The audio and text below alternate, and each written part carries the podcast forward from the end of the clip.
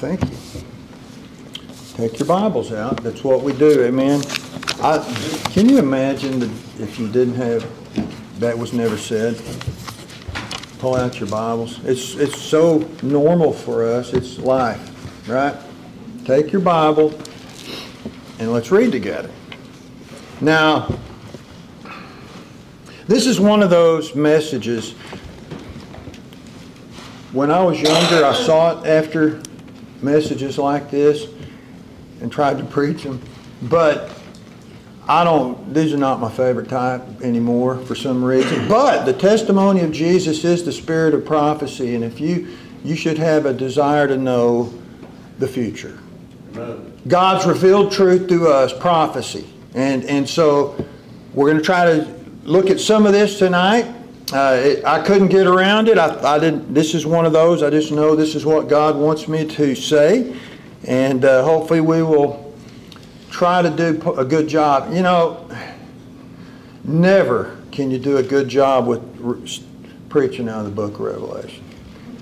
But the Bible says just the reading of it gives you a special blessing. So you got, if we just read a little of it, you're, you're blessed, whether I say a thing or not. Amen. So we're in Revelation 8. We're going to talk about the three woes, or woe is me. Woe is me. We're in chapter 8 of Revelation. We're going to be in verse 12. And all we're going to do for starters read verses 12 and 13. Let's stand together. I'll read the first verse and then we can read the second one all together.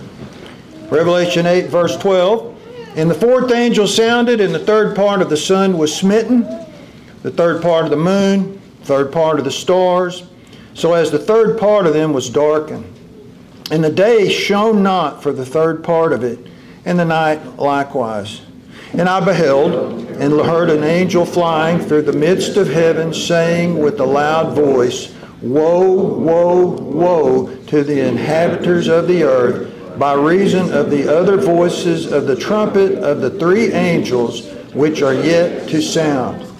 So we see here in verse 13 that these three woes, and we'll look at them, coincide with the last three trumpet judgments. And interesting that when these trumpets are blown by the angels, it's a voice that comes out of them that brings the judgment upon the earth. We're going to look at the three woes. Let's pray. Father in heaven, I ask that thou wouldst help us tonight to learn from thy truth, to see what is here, and the sobering truth of what is to come.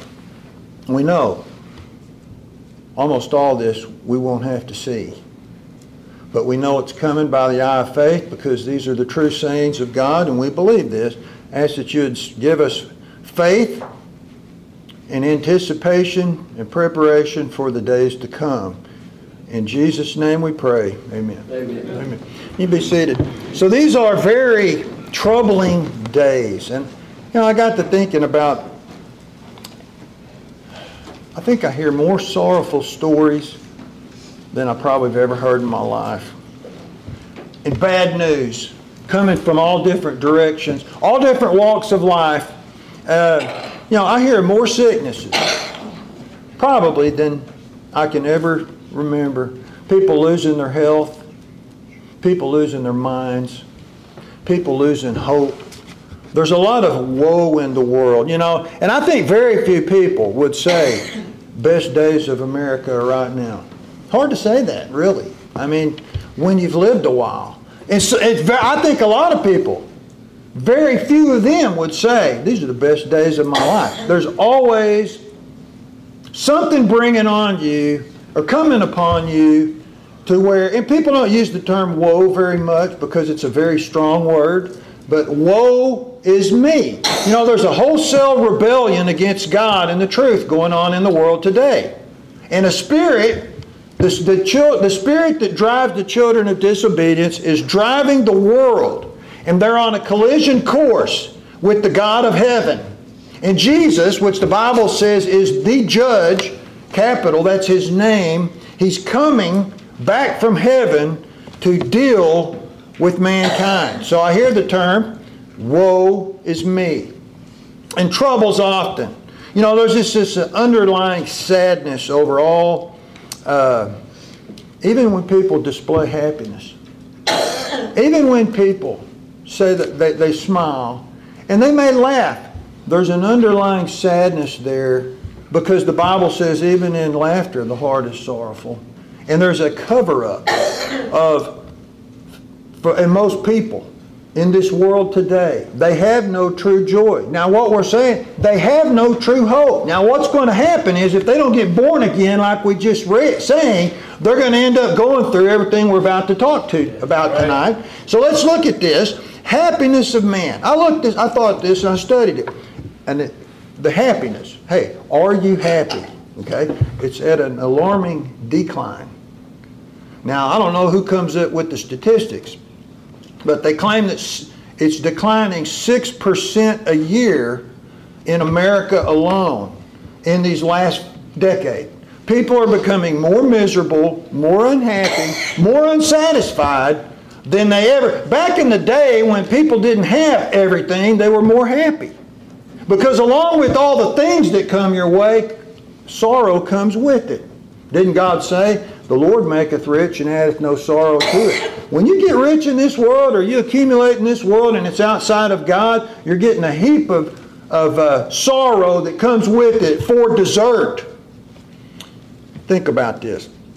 It's because of social problems, financial problems, health problems, like never before. And it's an, but really, it's an over underlying despair of godlessness taking place in the world. So depression is up all time high amongst humanity. Relationship quality is low, low, low. People hate their job. Job quality is down.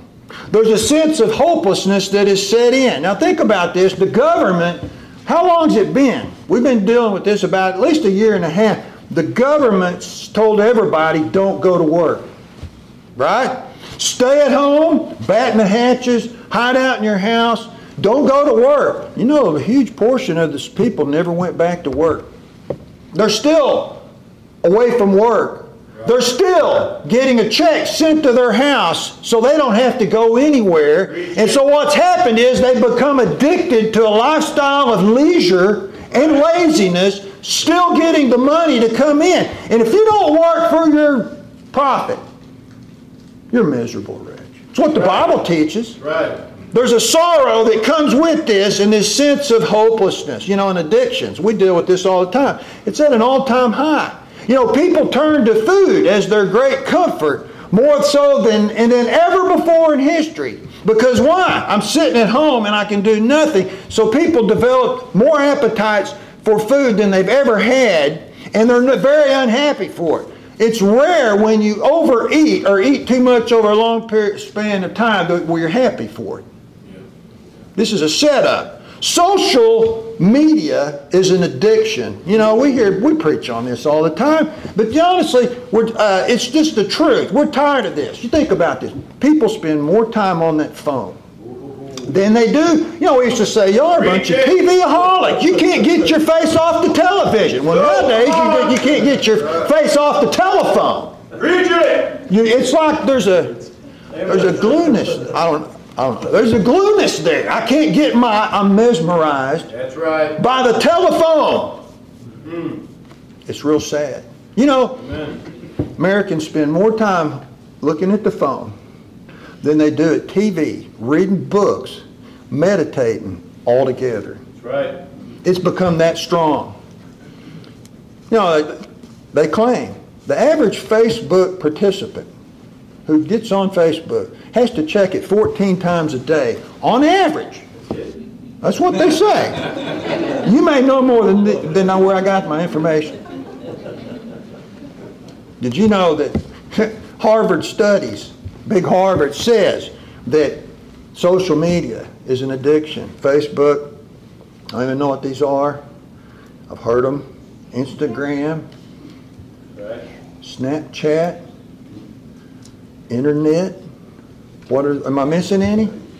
How about your photo library? How many times a day do you got to look at your pictures? I'm telling you, I'm telling you, there's an, you know what they claim? You get the same kick in your brain by doing this that a person who's an, who has an addictive or substance coming into their body, it's the same reaction to the brain. It becomes an addiction. Just watch people. It's everywhere you look. Addicts. You know, the uh, opioids. Completely out of control. And we don't deal with that much here in Uvalde, but I'm sure they're out there. They claim 70,000 Americans die a year from just uh, opioid abuse. You know why? People can't cope with life. Right. People need a crutch. They need some aid. They need a medication. They need a vice. These things are coming. You know, and we think in the in the attempt to put down racism, it's at an all-time high. How strange is that? How is that not coincidental? No, it's not coincidental. This is all coming. You know, COVID dominates everyday life, everyday conversation. Americans feel less secure and protected than they've ever felt. Well, this is the age of light. Why is everybody so afraid all the time and scared for their life? And I mean, they're, they're suspicious of everybody around them. It's because there's woes coming on the world. You know, Americans are less at peace than they've ever been. And the more civilized we are, the less civilized we become. How strange is that? Sorrows are abundant. And so what we have, you see it all, the whole of the world. They're looking for a golden boy to show up with the answers, to solve the problems in the world, and to make 7 billion people happy. Or is it more than that? To, you know, and they're looking for what? The Antichrist to show up. And they're looking for him. And someday he will come. Maybe on the earth now. Someday he will be manifest to the world. I tell everybody here today, be ready. It's going to get worse before it gets better. Right. It will get worse. These are what Jesus said, the beginnings of sorrow. You know, this pressure to get vaccinated. It's a, I'm telling you, it's a pressure. It's, there's a reason for it. The pressure to accept sinful lifestyles, alien type of lifestyles and preferences. These are, these are uh, calculated by the God of this world because we're on a collision course with eternity. You know, I'm telling you, the lack of stock in the shelves. The average American has never seen that before, except maybe when a hurricane hits. You know, there's nothing on the shelves anymore, and they claim if you want a good Christmas, you better start buying it right now. And don't buy it online. Go down to the store and buy it, and, because if you order something online, you don't know when you're going to get it. There's hundreds and hundreds of ships out on the coast of uh, California, in the Seattle area, and even on the East Coast, on these huge ports, hundreds and hundreds of cargo ships. They can't get in to get unloaded. There's nobody to unload them because people paid people to sit at home. Right. And nobody to work. Right. If you ordered something, you may be sitting a long time. Just a little, uh, what do you want to call that? Public service announcement. Yeah. Buy your Christmas early so you won't get so you won't say, woe is me, when you look under the tree, Christmas Day, and there's nothing there. I'm telling you. Hey, prices are going to rise. Inflation will continue to rise. The giveaways of the government's not going to change. The regulations are going to get more. Life is going to be really, really tough down the line. Now, the uh, spirit of America is changing. They call it the communist America. They're trying to push the godlessness of America. And honestly, woe is me. You know, if a person has any sense and they think about it a lot, they're going to say this. They're going to get depressed. If you, especially if you don't know your Bible, knowing that these things had to come to pass before the end could be near. You know, you read uh, Matthew 24, the Olivet Discourse, and you see what Jesus said will arise. Everything Jesus said will come to pass on the earth. You know, think about this. The earth has been travailing 6,000 years from the sin of humanity. Yeah. And wobbling as it goes through space. And it's reeling to and fro. And honestly, it's about to explode because of sin. Because men and, and the, uh, choose to reject the Son of God. And honestly, the earth can take no more. Now, What's happened is we're on the sixth day of the sabbatical week. Iniquity has come to the full. The earth is fed up. God's created earth cannot take much more, and so what it's going to do is vomit it out. It says that it will no more disclose its blood. You realize the blood's going to flow like never before because it's been drinking innocent blood for 6,000 years of slain men and animals, and the Bible says it's coming back up someday. Isaiah chapter 34 teaches us. The whole natural order of creation is unwinding. Men are destroying the earth through sin and rebellion against God. It has nothing to do with utilizing earth's natural resources. Take heed. I would uh, take heed, I would take care, but I'd also take a lot of comfort because very, very soon Jesus is coming again. And you'll get to see your faith become sight. Right.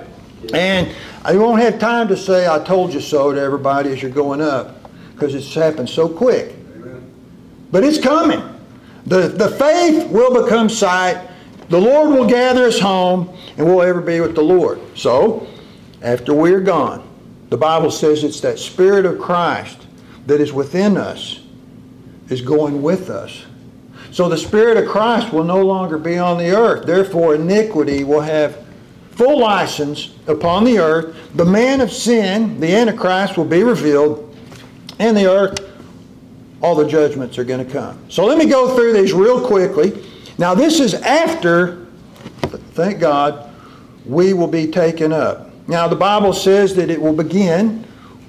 This is the seven year tribulation period. This will begin with seven seals being open. Okay, the seven seals uh, that Jesus will open of the book in heaven. The Bible says the Lamb will be the one to open these seals. He's the only one worthy to open these seals. He's the only one that can. It's the title deed to the earth, and it belongs to Jesus Christ. And man don't, does not like that, and neither do the fallen angels. The principalities, they do not want God's Son to have what is rightfully His. Well, that, that scroll is in His hand and it's sealed. He's going to open the seven seals, and what we find in there is it's going to be worldwide sin under the reign of Antichrist on that white horse, worldwide delusion is going to take place. Then we find that there's going to be worldwide bloodshed and war. Worldwide, like there's never been seen before, uh, indicated by the red horse that comes out after that seal is open. Third, worldwide famine and pestilence. We've only seen just a tiny bit. We're talking worldwide. Worldwide death and despair. Did you realize? I studied this. Two thirds of the world's population will die in a seven year period. Two thirds. Now, you find out how many people are on the earth right now. Two thirds of them in a seven year span. It's almost uh, impossible to conceive how unbelievably uh, catastrophic this world's going to be. Now, this will all take place just off the sealed, uh, the excuse me, the sealed judgments. Now that's seven seals, and this is not my sermon. There's also seven trumpets that will be blown by seven angels. Now these seven trumpets, here's what will happen with them. And I got this is really something. It says the first one's going to blow the trumpet and great hail and fire and smoke is going to descend out of the sky and fall on the earth hell, blood, and smoke. Can you imagine that type of rain? And what's going on up in the heavens that blood's going to be flowing? I think I know what it is. I think there's war in heaven. There's going to be a lot of angels die like men. There's going to be blood dripping out of the sky on humanity down below. And everybody's going to be yelling out, Woe is me. Yeah, you got your chance now to receive Jesus Christ. Right. The next one says that one third of all the salt water on the earth is going to turn to blood.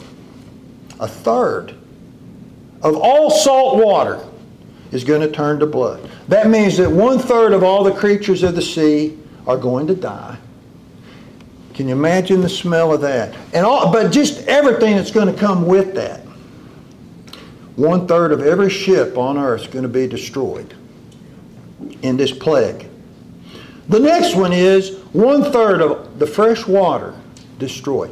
You know, we've been hearing about a shortage of water my whole life, that there's going to be a major water shortage in the future. This, you take away a third of the world's fresh water and see what happens.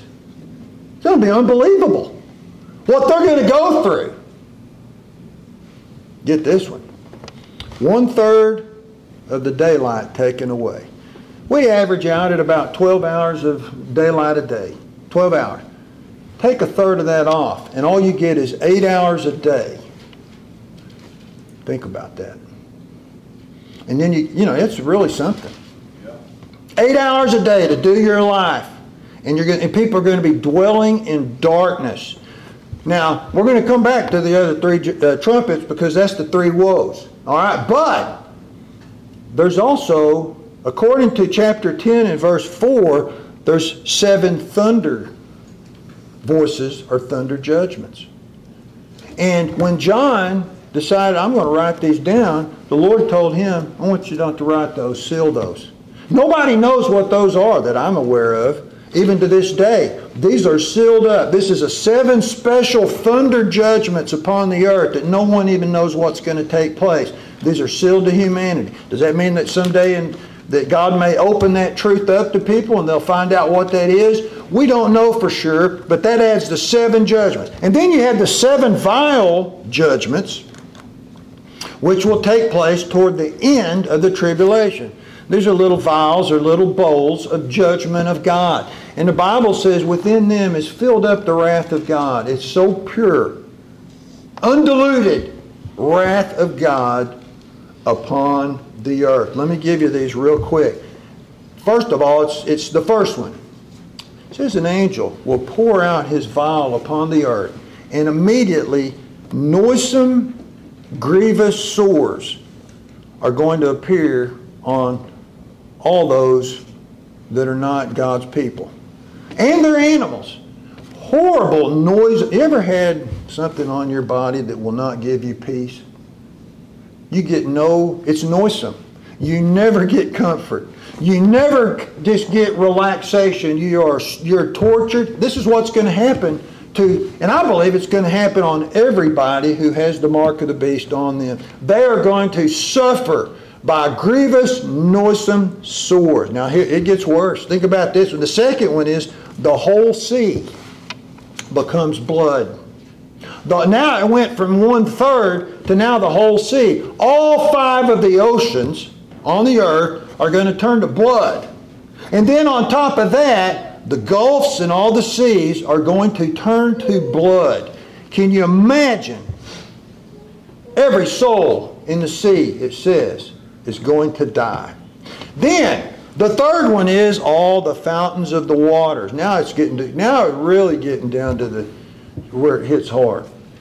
All the fresh water fountains are going to turn to blood. That's what God said. And people would say, that is just too harsh. That's unimaginable. The fresh, you remember when Moses put the plague, which God did it, on the Egyptians in the Nile River turned to blood? They had to dig in the dirt to get their little water, to get something to drink that was away from their water source. They found it, but it was not in their fresh fountains of water. The beautiful, fresh, clear water fountains are going to be gone. Now look over at chapter 16. Chapter 16. And look at verse 5. This is after the third angel pours out his vial upon the rivers and fountains of waters, and they became blood. Look what it says in verse 5. I heard the angel of the waters say, Thou art righteous, O Lord, which art and wast and shalt be, because thou hast judged us. He's saying, You're righteous for doing this, God. Why? For they have shed the blood of saints and prophets. Thou hast given them blood to drink, for they are worthy. Boy. And I heard another out of the altar say, Even so, Lord God Almighty, true and righteous are thy judgments. Here's what they're saying to the Lord for what he did. Because man has rejected the love of God, which is in his Son. They reject, wholesale rejection of the love of God. Now, the fourth one, for uh, time's sake, this one's bad. Great heat. He's going to pour his vial out on the sun, and it says it's going to become great heat on the earth, and it's going to scorch men with great heat. They are going to be running for the shade. The problem is there's not going to be a whole lot of shade because of the trees are going to be all dying up. It's going to be a rough place to live on this earth. Thank God we won't be here. You know, if you look at chapter 16, because I may not get to this later, but look at chapter verse 9. And men were scorched with great heat and blasphemed the name of God which hath power over these plagues, and they repented not to give him glory. You'd think, all this is happening. We better seek the Lord. We better seek the Lord. What do they do instead? They blaspheme his name. And they blame him for their plight. It's all God. You know, it's the whole problem with humanity. We want to blame God for what we did to his earth. Right. We want to blame God for what we did to our own life. Right. And say it's God's fault? No, if you'd have sought the Lord early, you'd have found him, and oh, how great life could have been. Amen. The next one complete darkness. Now the sun's going to quit shining altogether. Complete darkness over the kingdom of the beast. And this is such a strange darkness, which he's mentioned this just recently. It's a painful darkness. This is a darkness that hurts. They don't grit their teeth. They don't grind their jaws. They gnaw on their tongues because it hurts so bad. And yet, what do they do with their, with their breath and their words? I'm going to blame it on God and blaspheme the God of heaven. The next one. The Euphrates River is going to dry up. You say, that's interesting. Yes, it is, because that's going to open up the whole Asian continent for all out warfare without any hindrance. It says the kings of the East are going, man, look how many are in. The kings of the East, the Chinese, the Japanese, all of them have easy rain, easy way to come into the promised land. It's going to be all out war that's going to take place for quick attacks. And then the next one, a giant earthquake. Now this earthquake is so great. It says the cities will be destroyed the mountains are going to be leveled to the ground, and all the islands are going to flee away throughout the earth. That's an unbelievable earthquake. And, and, and along with the earthquake, it says 100 pound hailstones are going to fall out of the sky on the kingdom of the beast and all those, the world that followed him. Yet, they repented not. You know, everybody's going to be saying, Whoa Woe is me.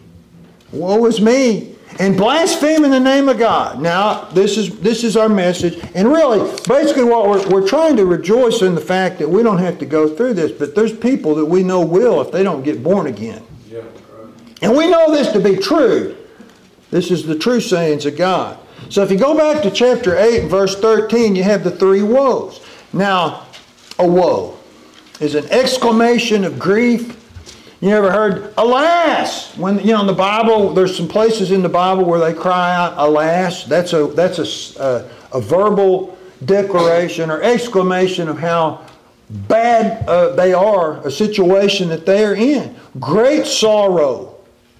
Caused by what? Physical pain, emotional pain, and spiritual agony. They're getting it from all sides, and it's a, such a sorrow that all they can cry out is, Woe is me. Such despair will hit men that they will either turn on themselves or turn on other men. It's going to be that bad. That's why it says here in verse 13, this I heard an angel flying through the midst of heaven saying with a loud voice, Woe, woe, woe to the inhabitants of the earth.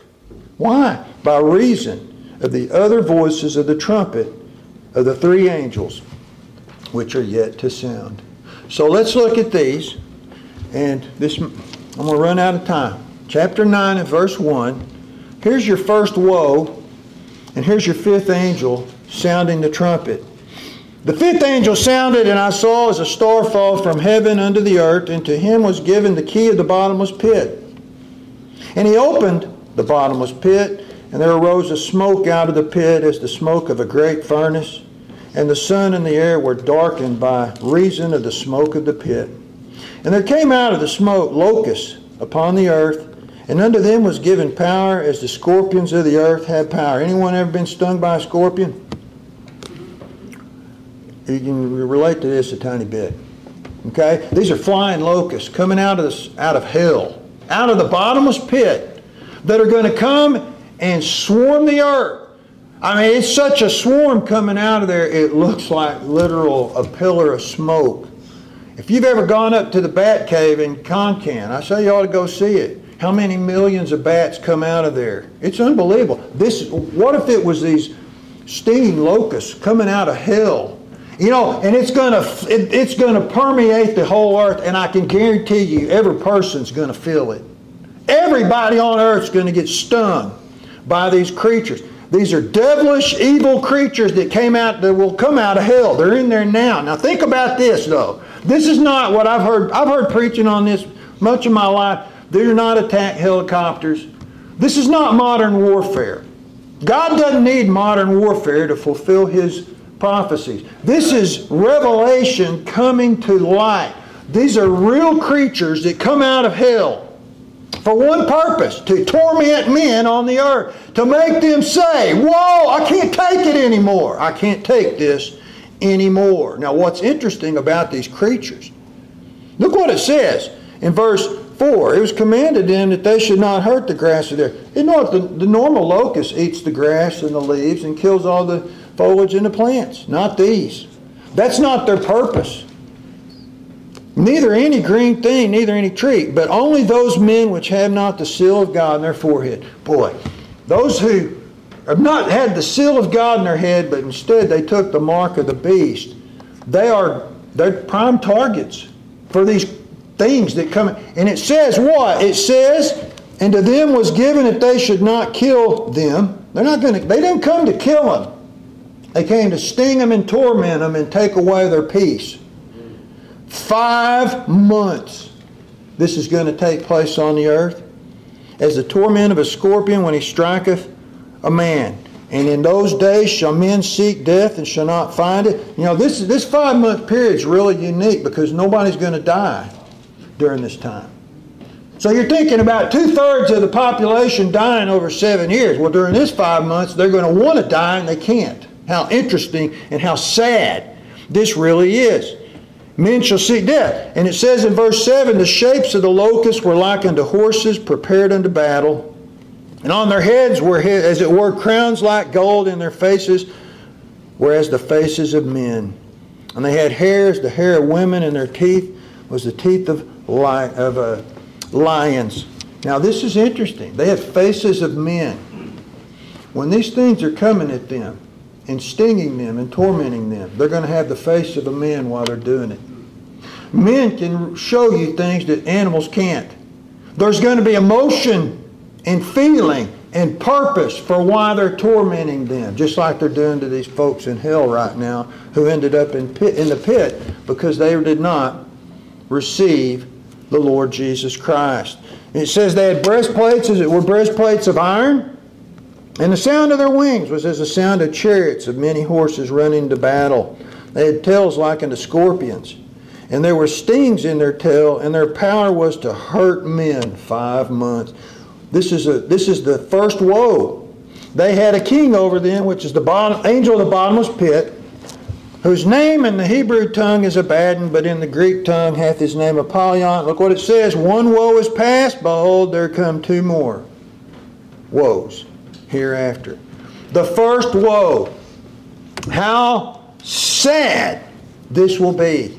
That's the first woe. Now, let's look at the second woe. Now, this is very interesting and unique. The second woe, just look at verse 13. It says the sixth angel sounded. Notice, these woes coincide with these angels that sound their trumpets. So the sixth angel sounded, and I heard a voice from the uh, four horns of the golden altar, which is before God, saying to the sixth angel which had the trumpet, Loose the four angels which are bound in the great river Euphrates. And the four angels were loosed, which were prepared for an hour in a day in a month in a year. What? For to slay the third part of men. Third part of men. Off of this one plague. And the number of the army of the horsemen was 200,000,000, and I heard the number of them. 200 million man army. Now, I've heard this my whole life. This is the kings of the east coming. 200 million man army of the Chinese that you can't stop them, they're just going to keep coming. No, these things come out of hell. These, these are creatures that come out. What's really interesting about this is these are creatures riding on creatures that look like horses to do their fighting, and they come, and these don't come to sting, they come to kill.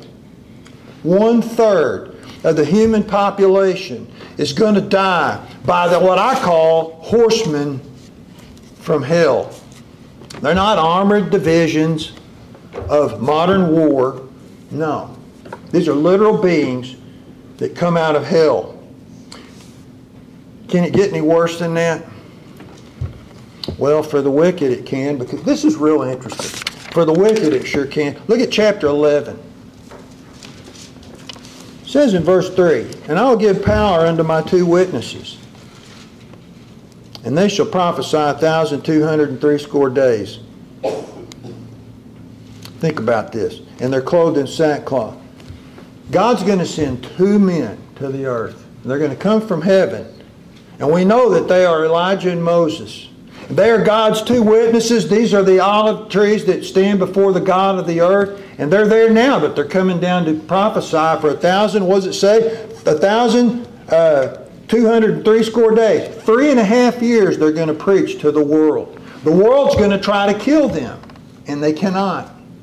They're going to preach. They're going to show all types of signs from heaven. They're going to tell. They're going to pronounce judgment on the kingdom of the beast. Now, what I find so fascinating about this is this is a greater torment to the world than these locusts and these wicked things coming out of hell. They look at a preacher of God as a bigger threat than creatures coming out of hell because it says they go to make war with these creatures, or with these witnesses. And after their sermons are done, you know, there's nothing worse than getting told you're in sin. You need to repent for two hundred for what three and a half years. And when you know you're not going to and you don't want to, yet they are still in your face doing it, these witnesses are going to be preaching to them. For whole earth's going to hate these men. You know, I say, how's the whole earth going to say? Probably through social media. Now, at the end of this, the Bible says God's going to allow the Antichrist to slay these two. They're going to die. He's going to kill them. On the streets of Jerusalem, they're going to lay in the street for three days. They're not going to bury the body. They're not going to move the body. No, what are they going to do instead? A big celebration is going to break out. These preachers from heaven are gone. Now we can go back to sinning again. Now we can go back to what our agenda was to set up the image of the beast and to worship the dragon, like it says in Revelation chapter 13. So they're going to have such a party, they're going to start sending gifts to one another. This is the greatest celebration. Now, they didn't celebrate. It doesn't say they celebrate when the locusts are gone. They don't celebrate when the, the devil horses are gone. They say they celebrate when the preachers are gone. That's how far the world has gotten. They hate God in that much. Now, three days later, unbelievable. These two men. Life's going to enter back into them. Their bodies are going to stand up. And then they're going to hear, Come up hither from heaven. And they're going to ascend up into heaven before the eyes of the world. And everybody's going to watch it happen. And it says when it, when, when it takes place, there's going to be a huge earthquake in Jerusalem. And a tenth of the city is going to fall. 7,000 men are going to die instantaneously. And then those that are left alive, the remnant, are going to be looking at and saying, We're going to give glory to God. This is, this is unbelievable. What did we just witness? They're finally going to give glory to God, the remnant that is left in Jerusalem, because of this great act. Now, look at verse 14. The second woe is past. And behold, the third woe cometh quickly. And I'm out of time. But think about this one. This is, what this is the third woe, and this is really the worst. If you look at chapter 11, verse 15, it says, The seventh angel sounded. There were great voices in heaven, saying, This kingdom of the world are become the kingdoms of our Lord and of his Christ. He shall reign forever and ever. Basically, Jesus is coming back. Okay? Jesus will return. Now, before he returns, though, on his way down, something else is taking place that makes this woe so great. And it's found in chapter 12. Now, in chapter 12, we find that Satan is going to go to war against Michael and his angels. And Satan's going to lose. And Satan's going to be cast out of heaven, cast down to the earth, and he's going to have something. It's, it's horrible. Look at verse 12. We'll just go to 12 for the sake of time. It says, Therefore rejoice, ye heavens, and ye that dwell. Can you imagine living in a place where there's no devil and there's no wicked people? Even, even the heavens themselves are no longer, he's not, he's not there anymore. Rejoice. It's over. It's over. Amen. But woe to the inhabitants of the earth and of the sea. Why? For the devil has come down unto you having great wrath, because he knoweth what? He hath but a short time. The third woe is the devil coming down and being confined to the earth knowing I'm out of time. I'm going to attack with the big, greatest vengeance I've ever attacked humanity. He's going to try to slaughter Israel. He's going to try to have full genocide on the nation of Israel. He's going to try to kill anyone that believes on Jesus Christ or the true God. And he's going to wreak havoc on all of humanity. That's why it says it comes very quickly because Satan knows I've had just a short short time. Woe to the inhabitants of the earth. And everyone's going to be saying, Woe is me. And then Jesus comes. You know, this is all setting up for the Battle of Armageddon. And when Jesus returns, rather than repenting, it says in chapter 6 that everybody's crying out saying, I want the mountains and the rocks and the cave. I want to hide in a cave from the face of God. I don't want him. I want I just want to be killed. Just have something fall on me and take my life away rather than me having God rule over me. This is all found in Psalm chapter 1. They will not have him rule over them. I'm saying Psalm chapter 2. Now, this is really something. Now, whoa, whoa, whoa. When I look at the book of Revelation, uh, it opens up with the seven seals being opened at the beginning of the trip. They're going to go all the way throughout the all these plagues are going to take place all throughout the trip. At the midpoint, these trumpet judgments are going to take place. They're going to commence throughout the second half of the tribulation period. So as the seal judgments are taking place, so are the trumpet judgments taking place. And then you have the seven thunder judgments coming in between there and the end. And then towards the very end, the vial judgments will be poured out. And that's why people will be down at the end of it saying, Whoa, whoa, whoa. You say, This is too harsh. You have to understand, they have rejected the love of God. They rejected His Son. He gave them every opportunity, yet they will not repent. Now let's look at a couple verses here. I want to say this before we finish. God's people do not endure the wrath of God. We're not appointed unto wrath. And there is no condemnation of those that are in Christ Jesus. We get removed from these things. It's a beautiful thing. Jesus took the judgment for us. So when you receive Christ as your Savior, you bypassed, the judgment fell on Him for your sake. Therefore, you're redeemed and you're saved. The church will be raptured before and taken to heaven before any of this would happen. You know, and it's interesting. We could, if I wish we'd had so much more time on this. It says the name was in their head, and so God's people on the tribulation are going to be marked. And God knows who they are, and these these devils that come out of hell, they see these marks. They don't strike God's people. They strike those that have the mark of the beast. They don't kill God's people. They kill those that took the mark of the beast. Who, reject, who You know what they did? They chose Satan over Christ. That's what they did. They chose Satan and his son over God and his son. We are not appointed unto wrath, but what? To obtain mercy through Jesus Christ. And God's mercy is so great. I, I, tried to say a little of that this morning. His judgments are so righteous.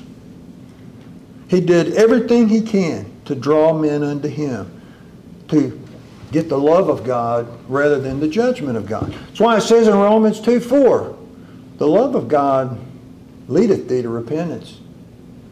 It's supposed to draw you to Him in the goodness of God to make them repent. Well, if they don't repent from that, then they're going to get some punishment and some bad things happen, and that ought to lead them to God. But it does not. Look at chapter 9. Let's just look at this. Verse 20.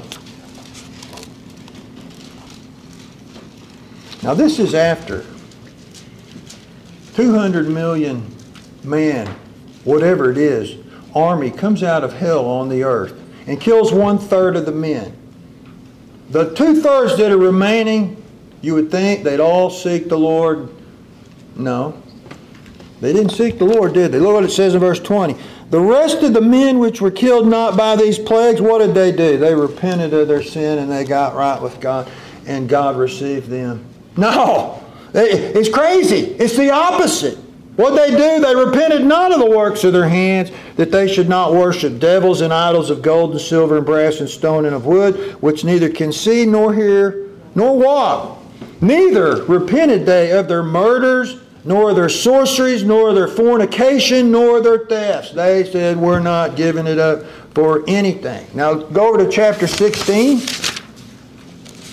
We're not giving it up for anything, and we're not giving it up for God. Verse 10 The fifth angel poured out his vial upon the seat of the beast, and his kingdom was full of darkness, and they gnawed their tongues for pain and blasphemed the God of heaven because of their pains and their sores, and what? Repented not of their deeds. We learned this. Now, I noticed this back at when 9 11 hit America, and how life changing that was. And it changed the world. And I watched it. I did not see one person repent. I did not see one person say, Boy, we better get right with God. I, except for God's people who already were saved said, We better start thinking.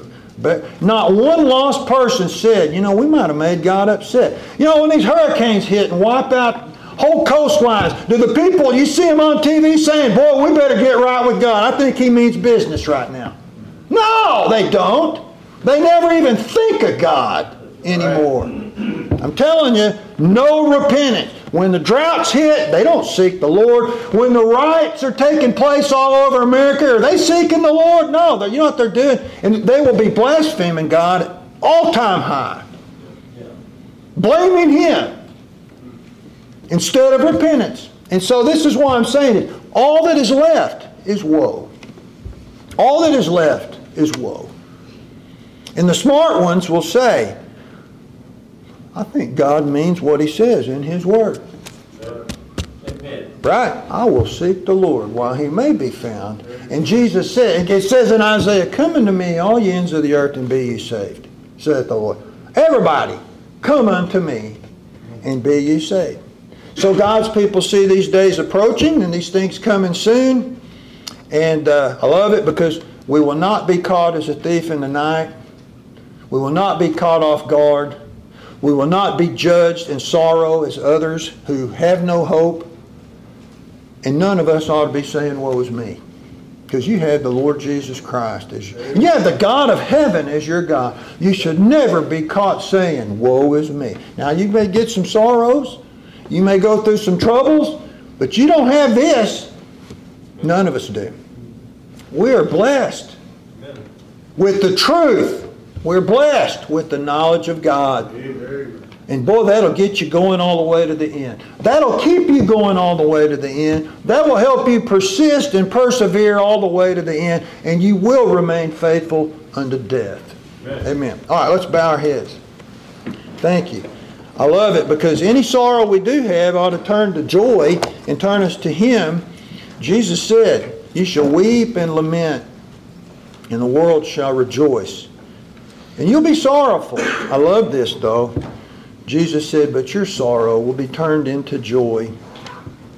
And be of good cheer, for I have overcome the world. Now, these things are true. These things are coming very, very soon. And like I said, I hadn't, I did no justice to this whatsoever. Just maybe get us thinking how serious God is when we deal with Him. And I ask you tonight, as we have the invitation, deal with the Lord. I'm sorry I went late. Luke 21, 28 said this. When you see all these things happening, you can you can express and say, boy, this is bad. You can express and say, these are troublesome times. You can express these things, but Jesus said, when you see these things beginning to come to pass, then look ye up. Why? Look up. Your redemption draweth nigh. Get ready. And the Bible says, as you see the day approaching, we're to admonish one another daily. Admonishing one another. Hey, let's let's finish this for God. Let's finish it with God. And our faith will become sight. I'll pray and we'll have an invitation. Father, I pray that Thou'd help us to just consider thanking Thee for sparing us of the judgment of God, thanking Thee for Thy Son who became that curse for us on the tree. And help us to have fear for those who will not fear for themselves. And to do all that we can. Those that are struggling, someday they'll be enduring the, the judgments and the woes unless they get saved. And Lord, I pray, if anyone's here tonight, not born again, not ready, not a true Christian, I pray that they'd be saved before it's everlasting too late. I ask that thou do thy work in our hearts. In Jesus' name, amen. Let's